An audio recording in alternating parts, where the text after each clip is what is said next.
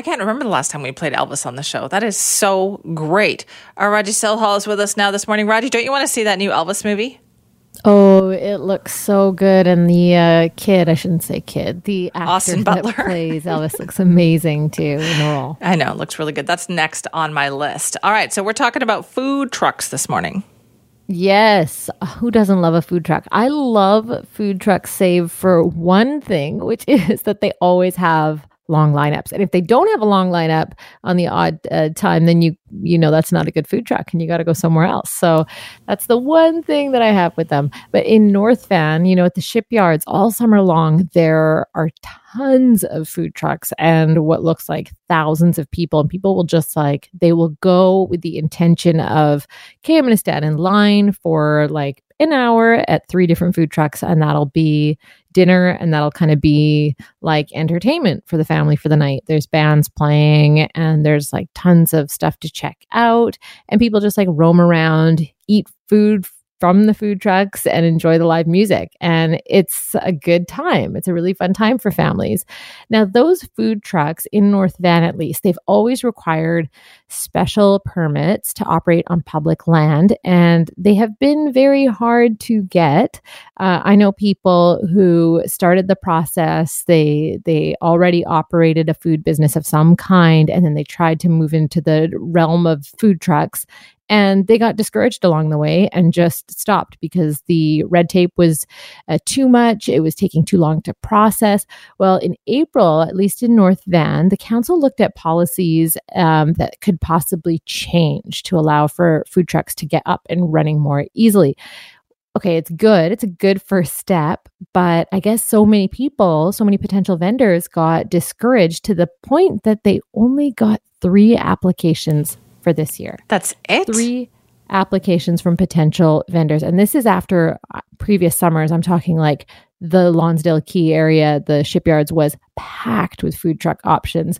And these three that get to like the the the precious spots down there at shipyards, they're super lucky because at this rate, uh, they're going to be raking it in, right? No competition.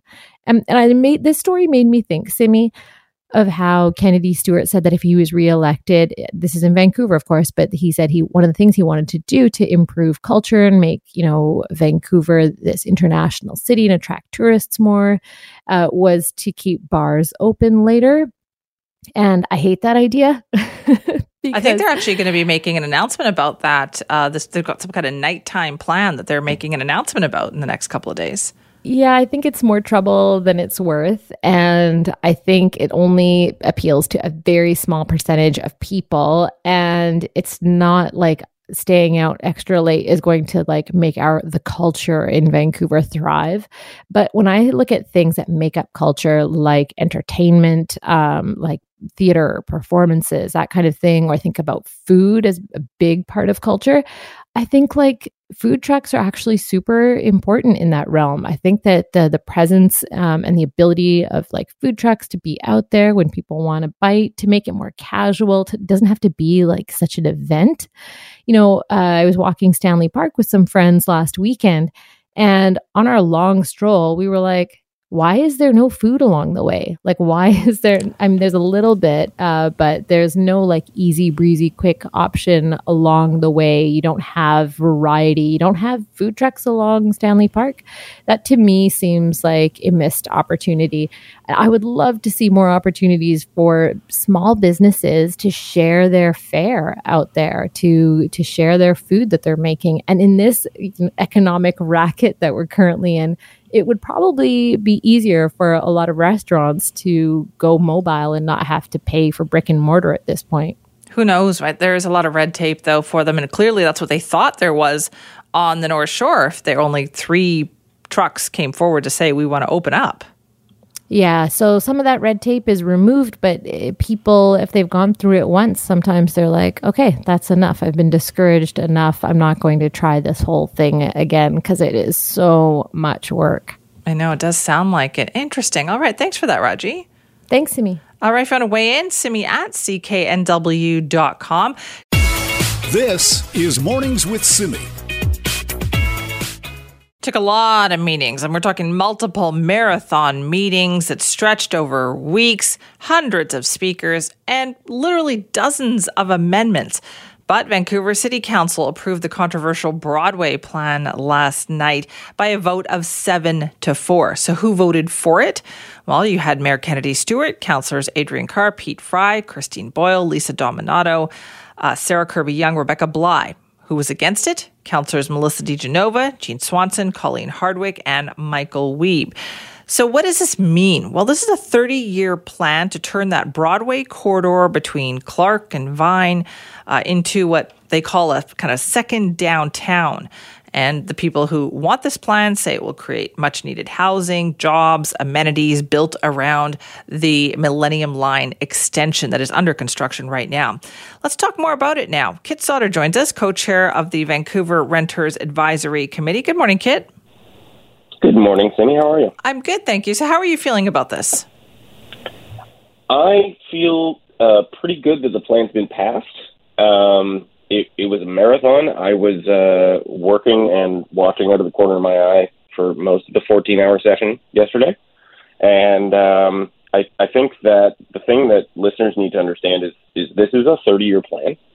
It is um, $1.1 billion of community investment planned for the first 10 years, right? That's upgrades to parks, that's building a new park, that's um, looking to invest in community centers and, and senior centers and further amenities. And it's adding um, tens of thousands of new Vancouverites to the area, um, hopefully within a 15, 20 minute walk of uh, the most important jobs sector, uh, jobs region in the province. Uh, it's one in four jobs in Metro Vancouver. It's one in six jobs in British Columbia in the Broadway corridor in the downtown core and critically, it's it's one in twelve jobs west of Ontario. Okay, but do you think there's enough protection in there for renters? Because this was an ongoing concern during all these discussions. Yeah, so the Renters Advisory Committee worked really hard um, to provide constructive feedback to Council, and um, Council heard us. We saw three councillors from three different parties um, bring forward amendments that reflected the motions that we had passed um, supporting Broadway plan and encouraging amendment and improvement.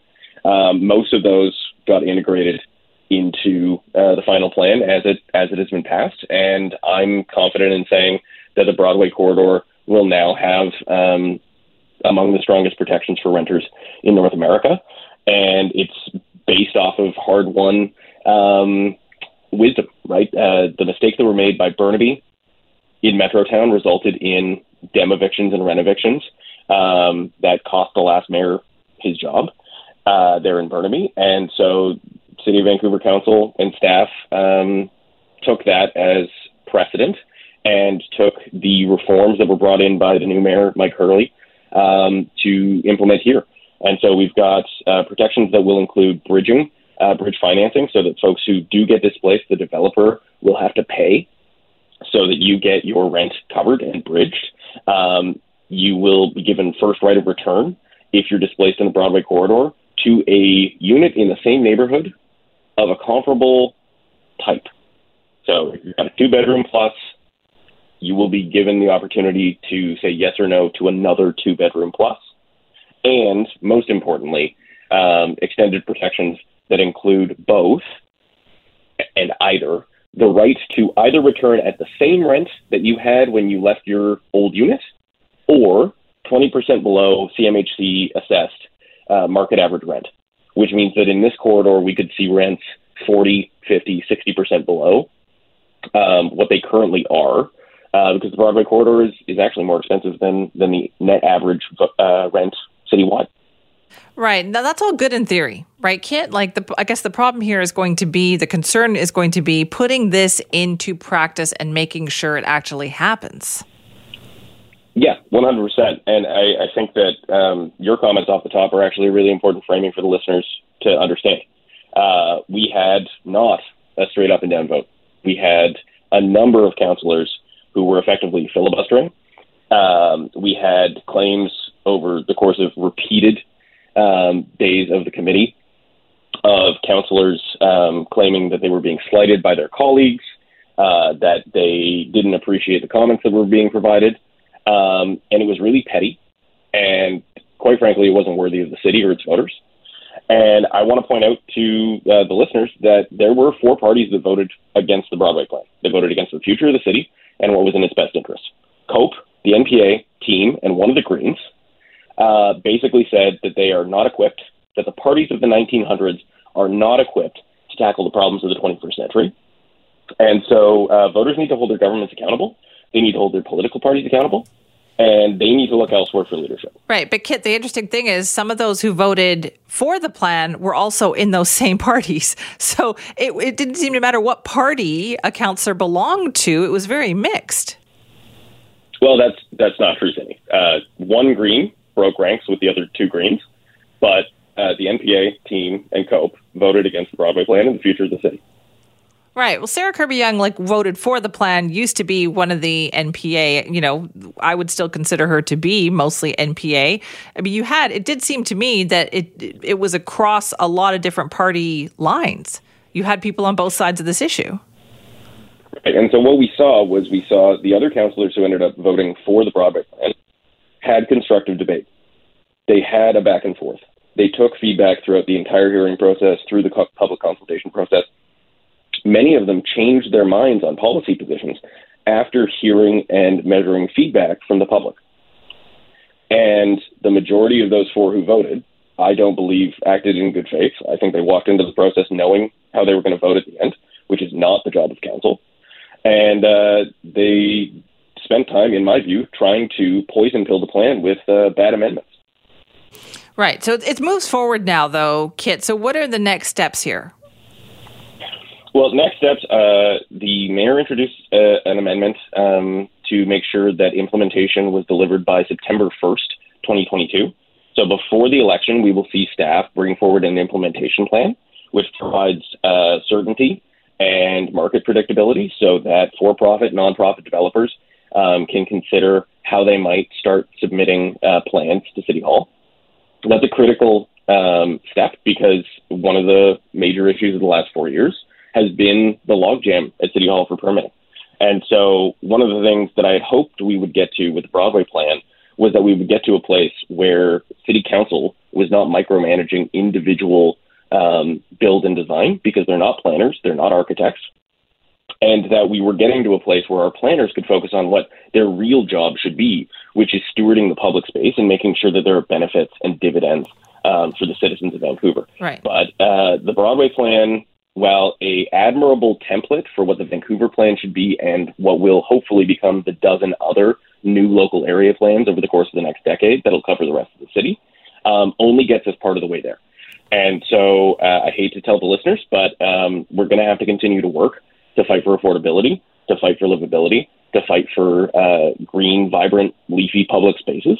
Um, it's a good plan, and I'm looking forward to the next 30 years where we get to build off of it um, and build a better city for everybody. Okay, let me ask this. As a renter, then, do you feel this plan protects renters? Yes, I do.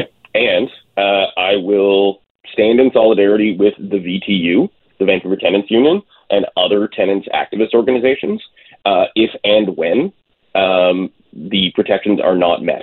Um, governments should be afraid of their voters. Um, civil servants should be responsive. And uh, these protections are written. Now they need to be enshrined and enforced. So uh, I'll be keeping an eye on this. I'll be making sure that the members of the Renters Advisory Committee uh, are are keen to it, and um, we'll be doing everything we can to make sure that this council and the next um, is protecting the interests of renters who make up more than 60% of the citizens of Vancouver. All right, Kit, thank you for your time.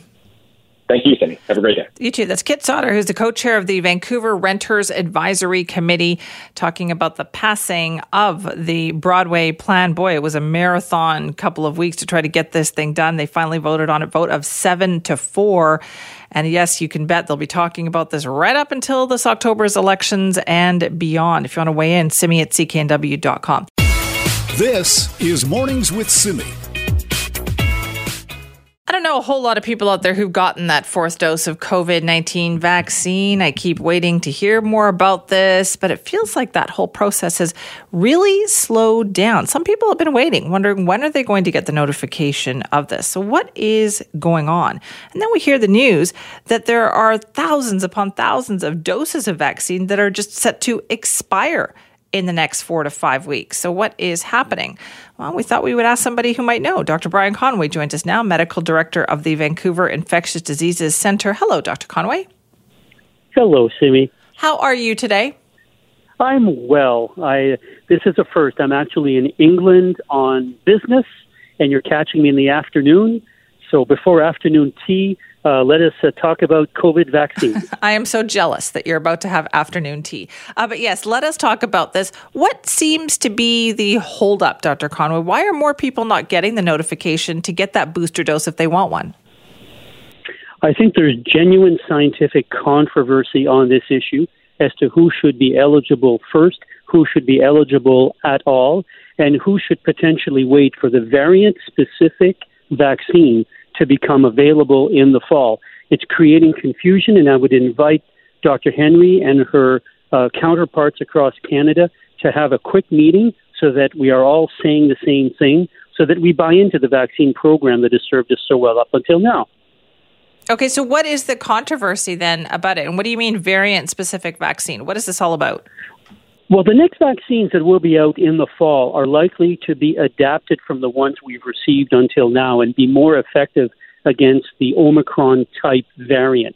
So for some, it might be worth waiting that time and to the fall to get that one and to not get one right now because that would end up being two vaccines too close together. So I think to me that that's a very appealing thing and there's certain people who are more immunosuppressed whose immune systems aren't working who've gotten there as well as uh, that of others who should, you know, who have got their third shot six months ago. They should probably get a fourth shot, and and uh, they should be prioritized right now rather than everyone else. But again, we're presenting very complicated, confusing messages, and that's not serving anyone well. Right. So I'm wondering is what you just said makes perfect sense. That if we're if we talk about turning this into something like the flu where we need a shot every year, then wait until the fall makes sense. But why aren't health officials just saying that? Why aren't they just telling us?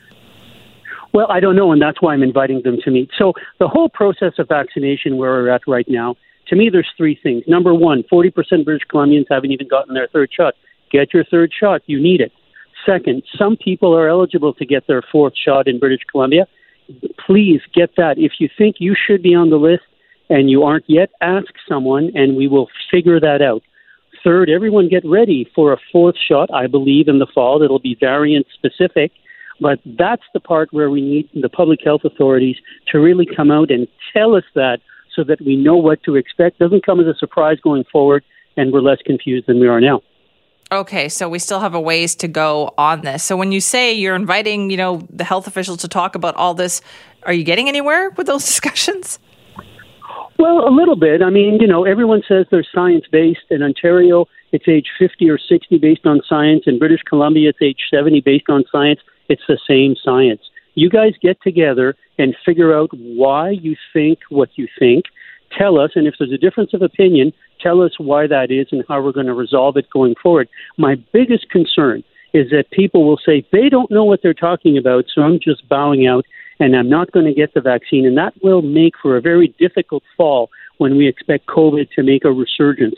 So I think this is where we really need to clarify things. And the short term issue you brought up, there's a couple of hundred thousand doses of vaccine that will expire by the end of July. That would be a shame. We need to use them to give third shots. As I mentioned, 40% of British Columbians need that. And the fourth shots where people are allowed to get them oh, uh, that, already. That makes more sense to me. Dr. Conway, thanks for your time. Always a pleasure. Enjoy your afternoon tea. That's Dr. Brian Conway, Medical Director of the Vancouver Infectious Diseases Center. Makes way more sense when he explains it. I don't know why health officials aren't being more forthcoming about that. They absolutely should be. This is Mornings with Simi. We have been debating the issue of fish farms for a long time in this province. Now, Bank Ottawa has said that they're going to be coming up with a transition plan away from open net pen salmon farming in this province, and a draft framework of that plan is supposed to be shared in the coming weeks. Then there's going to be a new phase of consultation that's going to last until next year. This has all been coming from the Fisheries and Oceans Minister, Joyce Murray.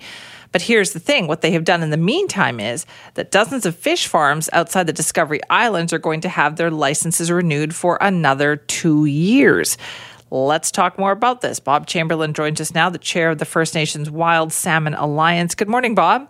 Good morning, Simi. How do you feel about this whole process of what they're doing?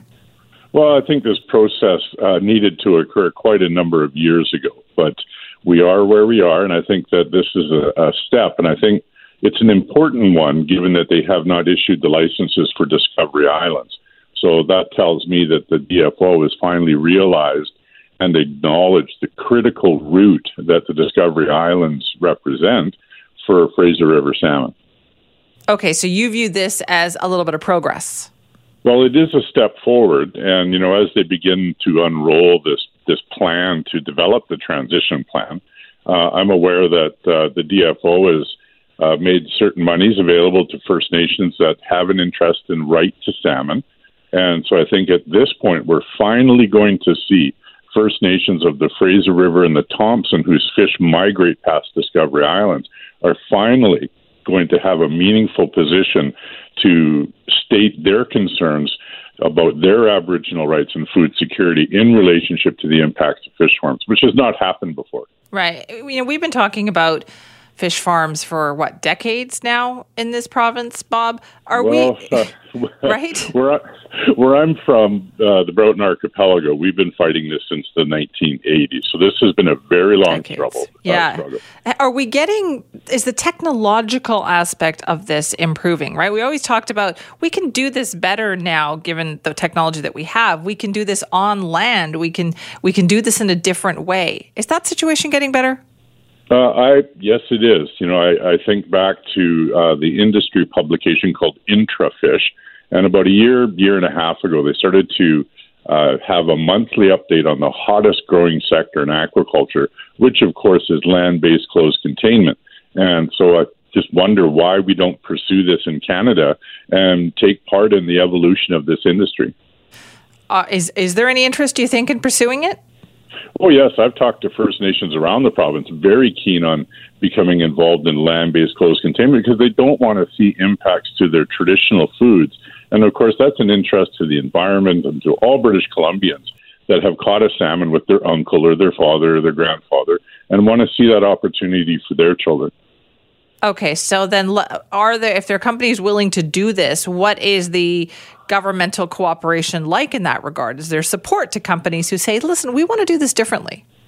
Well, I think what needs to happen is the government needs to stop talking to the ones that don't want to do it. Um, you can't, you know, we that old adage, you can't make a horse drink water. But we need to be able to have a government create the environment for an emerging industry and provide the necessary supports, as has happened time and time again in the history of this country. And it's time for this to occur and for Canada uh, to realize that the, the global demand for environmental uh, security and, and better environmental products is here now. And we need to embrace that and move forward with land based closed containment. Do you think consumer behavior has changed here, Bob? Because that's such a powerful thing, right? To say, for people to say, I don't want to eat salmon that is raised that way. Well, I think what happens is when you start to investigate, and you really need to investigate the issues with open net cage fish farms, it gets very complicated very quickly. So I think the average consumer may not put that time and effort to understand what open net cage fish farms represent in terms of impact for their product. But it's at a point now where more and more people are realizing that there has been decades of obfuscation by uh, DFO and before that, previous provincial governments to allow this industry to get the foothold that it has. And now we are seeing science that's been suppressed for 10 years being released. We're having emerging science. And of course, the harsh criticism of the Canadian Scientific Advisory Secretariat by people that were involved in the peer review process, which just takes away any foundation from DFO stating this is not a harm to wild salmon. Are there are those techniques changing? Like, are those do those companies have any kind of an incentive to say we are going to do things differently? Well, this is what I, you know we we talk about. We don't if this company if the companies that operate today don't want to be in land-based closed containment, let's quit talking to them. Let's talk to the industry partners that want to see that technology flourish, and you know quit beating a dead horse. I mean, this the the fish in those farms represent a high level of disease pathogen in the sea lice shed, a key migratory routes for wild salmon. And I believe it's one of the key stressors and impacts to the horribly diminished salmon runs across this province where we're spiraling towards extinction. So, what do you want to hear then from the federal government on this? Like they, they say they've got a plan, they're working towards it. What do you want to hear soon? Well, what I understand is they've got a framework to develop the transition plan. So that is where you know this this detail will come out in the next in the coming weeks, I would imagine. But it's you know I'm I'm hoping and and wanting to see First Nations because we have a special place with constitutionally protected rights, Supreme Court law on our side as well. But to understand that we fight for salmon not just for ourselves but for all British Columbians. And we've, you know, I've read, I just read their press release from the DFO again, and they talk about standardized reporting requirements and so forth. Well, if we're just going to ask the industry to report their numbers, it's been verified. They undercount sea lice. They hide uh, reasons for mass die-offs on their farms, and they certainly don't report out adequately the disease issues that are happening on their farms. Still, after all this time. After all this time, and I think that that really shows the character uh, of this industry. Uh, I recall when I was in Norway speaking to the CEO of, of one of the companies uh, internationally, and I and I spoke about why don't you bring your best understanding to Canada about your operations, and this person just smiled at me and said, "We do what your government allows us to." And so, to me, you know, that is not a good corporate citizen. I don't care what they do; that is wrong. Right. So that's why these rules then, Bob, would be so important because it would be telling these companies, here is exactly what you are allowed to do. Well, this, yes, and you know, it always in an industry such as this, with the impact it represents, it does need stringent regulations. But if they're not monitored and if there's zero consequence for breaking them, what's the purpose then? because we look at the current conditions of licenses and let's just use sea as an example. If they go over what the regulation says, they get a stern talking to, maybe a letter, and then they're given uh, six weeks to deal with the issue, which then just allows it to be perpetuated. If they break the regulations, the fish need to come out of the water, period. All right, we'll wait and see what happens with this. Bob, thanks so much for your time. Thank you for your time. Have a great day. You too. That's Bob Chamberlain, chair of the First Nations Wild Salmon Alliance, waiting as we have for so long for this framework coming from the federal government about to transition away from open net pen salmon farming in BC, as Bob was saying. How long have we been talking about this? 40 years in this province? Yes, we have. This plan is a long time coming. This is Mornings with Simi. There are pressures on our bills coming from all sides these days inflation, rising interest rates, shrinkflation, you name it. The price of groceries are rising. It's getting harder and harder to make those choices when we go to the grocery store. That's why this week we've been talking about the issue of couponing because, you know, this used to be a thing. I feel like people are getting back into it more, but it can be a little overwhelming with all the different apps and places that you can go to to find deals. That's why we thought, you know what, let's get Raji to look into this for us. And she joins us now. Good morning, Raji. Hi, Simi. Yeah, I used to coupon a lot in my teen years, actually. I loved helping my parents find the deals. And that was the traditional way, you know, where you cut them out only from the paper flyers. I loved that stuff. And actually, I really want to show off my favorite uh, deal I ever got, which was two sets of this will take you back to the 90s uh, two sets of Clairol lock and rolls Aww. that were $40 yes. a kit. And I, I got them for free. It's a weird flex because, as you know, I already have naturally curly hair, but that's besides the point. I got this major deal. I was so happy and it lasted. The deal, like, just it lit me up for couponing and the power of of a good deal. Uh, but I'll tell you why I fell out with couponing and those like minimum buy deals. It's because they're too fun And it's easy to gamify it to the point that you're like, oh, I want to get this deal. I want to get that deal. That you end up buying stuff just because you got a deal on it rather than, you know, the fact that you It's actually needed it or not. Do you ever do that? Well, I think that's the thing you have to also be aware of, right? Am I buying this because it's a great deal or am I buying this because I actually need it? Totally. Well, obviously now economic conditions have changed, so my I've got this renewed faith in couponing. So I've been ready to dive back in. I didn't know where to start, so I talked to Kelly West. She's a mom with a household of 4 on Vancouver Island. She's full-time baker as well, so she really knows about the costs of grocery these days, and she's an admin on the quintessential coupon page. It's a Facebook group called Canadian Savings Group. They have almost 95,000 members from across Canada, and people post tips, uh, deals they've spotted. It's just an excellent community. And Kelly West says that that is where I need to start my couponing journey. it is probably the best way to get started. They give you all of the tips, all of the information needed to get into it, where you find coupons, how to find coupons, how to do it at checkout, like how to go through checkout and, and not be overwhelmed. You know, you can find coupons both online, you can find them in the grocery stores. It's it's always best to pair a coupon with a sale and a like a PC points um, offer, and and that way you can get the items for free or close to free. Okay, but how do you do that? Like she's she knows how to pair all these things together, but it sounds like it, it is going to take some work. Yeah, it's going to take work. It's complex. You look at their website and it's a little bit overwhelming. This isn't something she takes casually either because uh, you have to be serious about it and you have to get ready to get your calculator out and do some uh, major math as well as a meal planning. Meal planning is an important component of this. Like you want to know what your family plans on cooking. Um, for Kelly, this actually couponing became a major part of how her family functions. They wanted to move to becoming a single income family, and it was couponing that made it possible. A few years ago, we decided to go down to a single income family.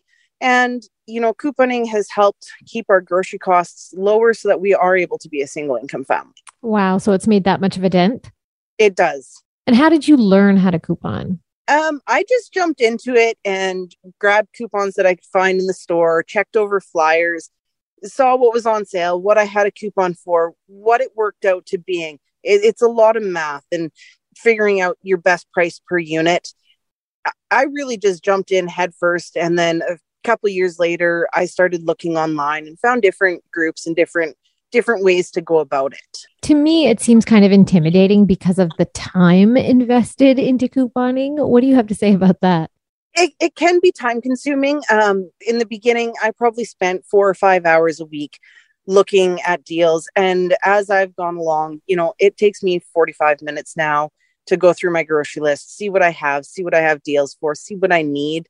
Um, and then in the store, it's an extra five or 10 minutes at checkout once you get used to the way you're putting things on, up at the cash register. Um, like, I always make sure that my coupons are all organized with my items as I'm putting them up. I know what I have a coupon for at the cash register. I also have a separate area for things like price price matching so that at the end I know I have 8 or 10 items or whatever to price match. And I have the screenshots on my phone for all of the price matched items and I it it just becomes faster as you get more comfortable with it So you're super organized. you kind of have to be and it, i wasn't organized in the beginning and it took a lot longer but as you do more of it you get more organized Okay, so practice makes perfect. Yeah, well, she talked a little bit there about the lineup, the queuing at the register. And, you know, people will stand behind a couponer. And she mentioned, oh, it might be an extra five to 10 minutes. But when you're standing behind a major couponer, that five to 10 minutes feels like an hour that you're never going to get back in your life. Um, so, one of the true. tips she had for me, Simi, was to bring some extra coupons. And if the person behind you uh, seems a little peeved or annoyed, maybe you could uh, peruse quickly, just uh, glance at their uh, cart, see if there's anything that you could uh, offer them in terms of a coupon that might help out their bill. I Oh my thought that was goodness. genius. That is genius. And you know what? Like, wait, and also you're helping somebody out, you're helping them save a little money, and it puts a smile on somebody's face if you're generous like that. Absolutely. Another thing that she said she does is she'll forecast kind of like, okay, this is something I don't need necessarily now, but uh, down the road I know I do need it at another time. And so she'll she'll buy ahead for stuff. I don't tend to do that, so that's something that I'm going to look ahead at doing. And also, I'm not going to be so intimidated anymore about those um, minimum buy deals. I think I, that through some better meal planning, I can I can you know hit those $300 marks that they they get you to hit at grocery stores in order to get the free thing because sometimes the free thing sometimes it is something that you would want That's very true. That's very true. So you're into this now. So is this something you're going to try when you go to the grocery store? So I joined their group and I have already been chatting with people in the group. Uh, I've been perusing the virtual aisles um, and and have my eye now on trying to save more. Um, this is like I feel like going to be a journey for me. It's not something I'm going to arrive at really quickly. Uh, so I'll let you know how it goes. Okay. So I, I admire that you're going to tackle this. How many different apps are you going to start with, or are you just starting with one? Oh, I've got three going right Three. now. Okay. Yeah, and I, you know, I'm on these forums now, and so I'm asking people for tips. One thing that I have found is that uh, this site that uh, Kelly West is the admin for, uh, the Canadian Savings Group, this one is like a great community. Uh, they also have some rules, including that you're not meant to take anything from that group and post it outside of that group. Uh, and you know, at 95,000 strong for their membership, uh, that's like a pretty interesting rule to try and maintain. But if people are maintaining it, that's pretty solid. So we'll see how much money my family can save. She saves about six thousand a year, which is Wow. incredible. That's- I, I don't know if I'm going to meet that much, but uh, I'll, I'll try on. for maybe one thousand. Let's gamify this, Raji. The, the, the, the hunt is on. I can't wait to get updates to see how it's going for you. Thank you so much for telling us about it. Thanks, Simi. That is our Raji Silhal. If you want to share your couponing experience too, or what ways in which you're trying to save money these days, let us know. Simi at cknw.com. This is Mornings with Simi. You know, one of the things that has dramatically changed about our buying habits in recent years, at least for some of us, is the fact that fewer of us are into fast fashion. No longer buying like the super cheap clothes that you can wear for maybe a month or two for one season, and then you're going to buy something else or a couple of things else, you know, for the next season. I think people are more interested in longer term clothing because clothing waste is a huge issue, something Metro Vancouver has been talking about for a while now, too. So, what are the different ways that you can, you know, improve the situation? Well, one UBC psychology professor is trying something a little different. Actually, sounds pretty easy, but we're going to find out how it works. Uh, Jiaying Zhao joins us now, an associate professor and Canada Research Chair in the Department of Psychology at UBC. Thank you so much for being with us. Thanks for having me. So you've decided that you're going to shop once a year. So what does this rule apply to? This applies. Uh, this rule applies to uh, a happiness principle that uh, Liz Dunn and I developed. Basically, we want to engage in actions that promote our happiness as well as sustainability. So, shopping frequently is abundant. Um, actually, but abundance reduces appreciation. So we enjoy each trip less and less. But if I only shop once a year, actually, I haven't shopped in two years. Now, I think that really makes us looking look forward to the next trip. So, it if if things are you know less frequent, then we enjoy them more. That's the idea. Okay, I like this. So does that apply to online shopping though, or is it the idea that I'm going to No, save up the things that. I'm going to buy and do that once a year? Online shopping, in-person shopping, window shopping applies to all of them. Huh, interesting. Okay, so how do you make it work then? Like, do you make a list? Yeah, I will make a list. Well, first of all, I yeah, I, I probably will rewear a lot of the things I have. Um, the nice thing is that a lot of the the fashion trend is recycling, right? So the, the stuff I owned a long time ago now is back in fashion, so I can wear them. So true. Um, I um, so this I have to say that this rule applies to buying new stuff. So if you're buying secondhand, or if you're just getting old clothes from others, that's fine because you're not producing new, you know, carbon emissions. by getting new clothes. So secondhand shopping works. Um, I think exchange clothes also works if you you know just swap clothes with others. I know I, not not many people do this, um, but but to, for me, one is just try to rewear what I already have, and two, make a long list of what I want to buy in the next in my in my next trip, and sometimes I revisit that list and then realize, oh wow, there's a lot of things I actually don't need. So the time also gives me, you know, second thought on, on, on maybe I can cut down on these things, and maybe I, all, all I need is a coat, etc. So okay. that's my recommendation. Okay, well, tell me about this happiness principle and how did you develop this? Yeah, so this is uh, developed by, with my uh, colleague at UBC, Professor Elizabeth Dunn. Uh, she's a happiness researcher. Um, and we think that one way to go forward that can be effective in changing behavior is to make sure that our actions not only reduce carbon emissions for climate change, but also improve our individual happiness immediately. Right? So so I think, you know, because a lot of the climate actions and environmental actions are are are about sacrifices and cutting down consumption and they don't actually make us feel that great. And they they they, they make us feel great in the long run, but you know, in the in in, uh, in the short run, we kind of have to sacrifice and give up a lot. But I think by focusing or reorienting our actions to the to this kind of happiness principle, which is you know make sure that this action will generate net happiness and and make you feel better immediately. I think I think that approach has a p- potential. So, for instance, instead of eating steaks every week or every couple of days, you eat steaks once. Same with the shopping. Instead of shopping every week, how about shopping once a month or even less frequent? So what this does is that it cuts down carbon emissions. It also makes us appreciate the next consumption a lot more. So I can't tell you how much I I look forward to my next shopping trip. I don't know when that is. I think maybe toward the end of summer or early fall, but I really really look forward to that one. Okay, Al, I guess what this also does is help you appreciate, like you get a better understanding, I think, of what you need to buy versus what you just want to buy, right?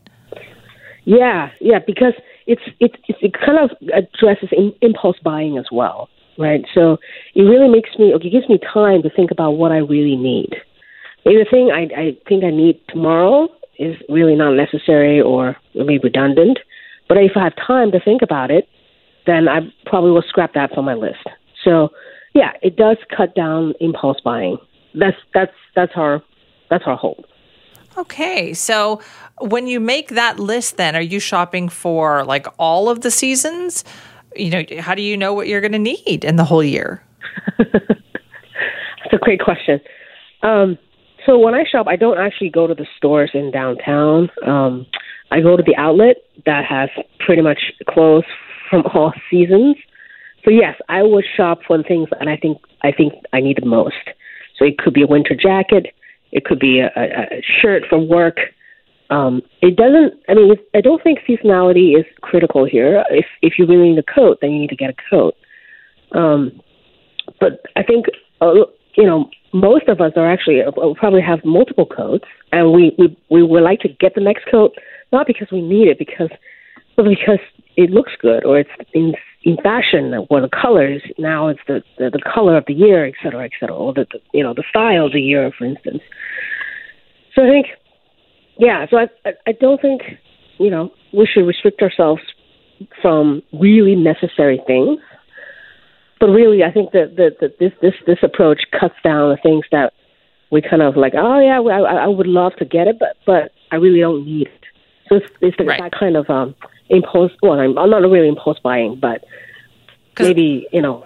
The, the, buying not based on necessity. Right. What I've always tried to do is that if I'm in a store and I see something and I really want it, I make myself put it down and leave. and then I think, you know what? If I'm still thinking about it an hour from now or the next day or whatever, then I'll go back and get it. But nine times out of 10, you've completely forgotten about it an hour later That's true. That shows we probably don't need it in the first place. And two, it was really a moment that you saw the clothes, piece of clothing, and you you thought, wow, I really like it. I want to get it, right? So that's kind of a um, really kind of a fast reaction toward shopping. Whereas I like your approach of just put it down. I'll come back to it if I really want it or if I really need it. Um, and yeah, you're right. Most people just probably just move on from then. Yeah. Right? Because you're just thinking about it in that moment. I, I'm also thinking, like, am I hungry? Do I need to go eat something? so it helps you decide if that's an impulse buy, which really, I think that's what we're talking about here, isn't it, Jiaying? Is it pe- exactly. we've been doing too much impulse buying? Yes, I mean that that's that's part of the problem of fast fashion. Hmm. Okay, so how do you get the word out to do something like this? Do you think this is catching on? yeah, it's it's catching on. So we developed a happy climate workshop. This is a, a, a joint workshop between me and Liz. It's freely available online. Um, it's happyclimate.org. I encourage anyone to take a look at the website and take a look at our 10 minute workshop. And then you can start to think about what actions are both happy for you and also happy for the climate.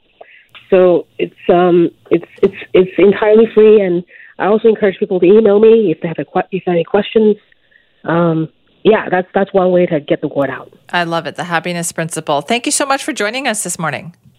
Thank you for having me. That's Jiaying Zhao, who's an associate professor and Canada Research Chair in the Department of Psychology at University of British Columbia, talking about something she has developed called the happiness principle. And one of the ways in which they do that is deciding that they're not going to stress out about shopping they're going to shop once a year. Now, I think this is a great idea. In fact, during the pandemic, I probably have been doing this too.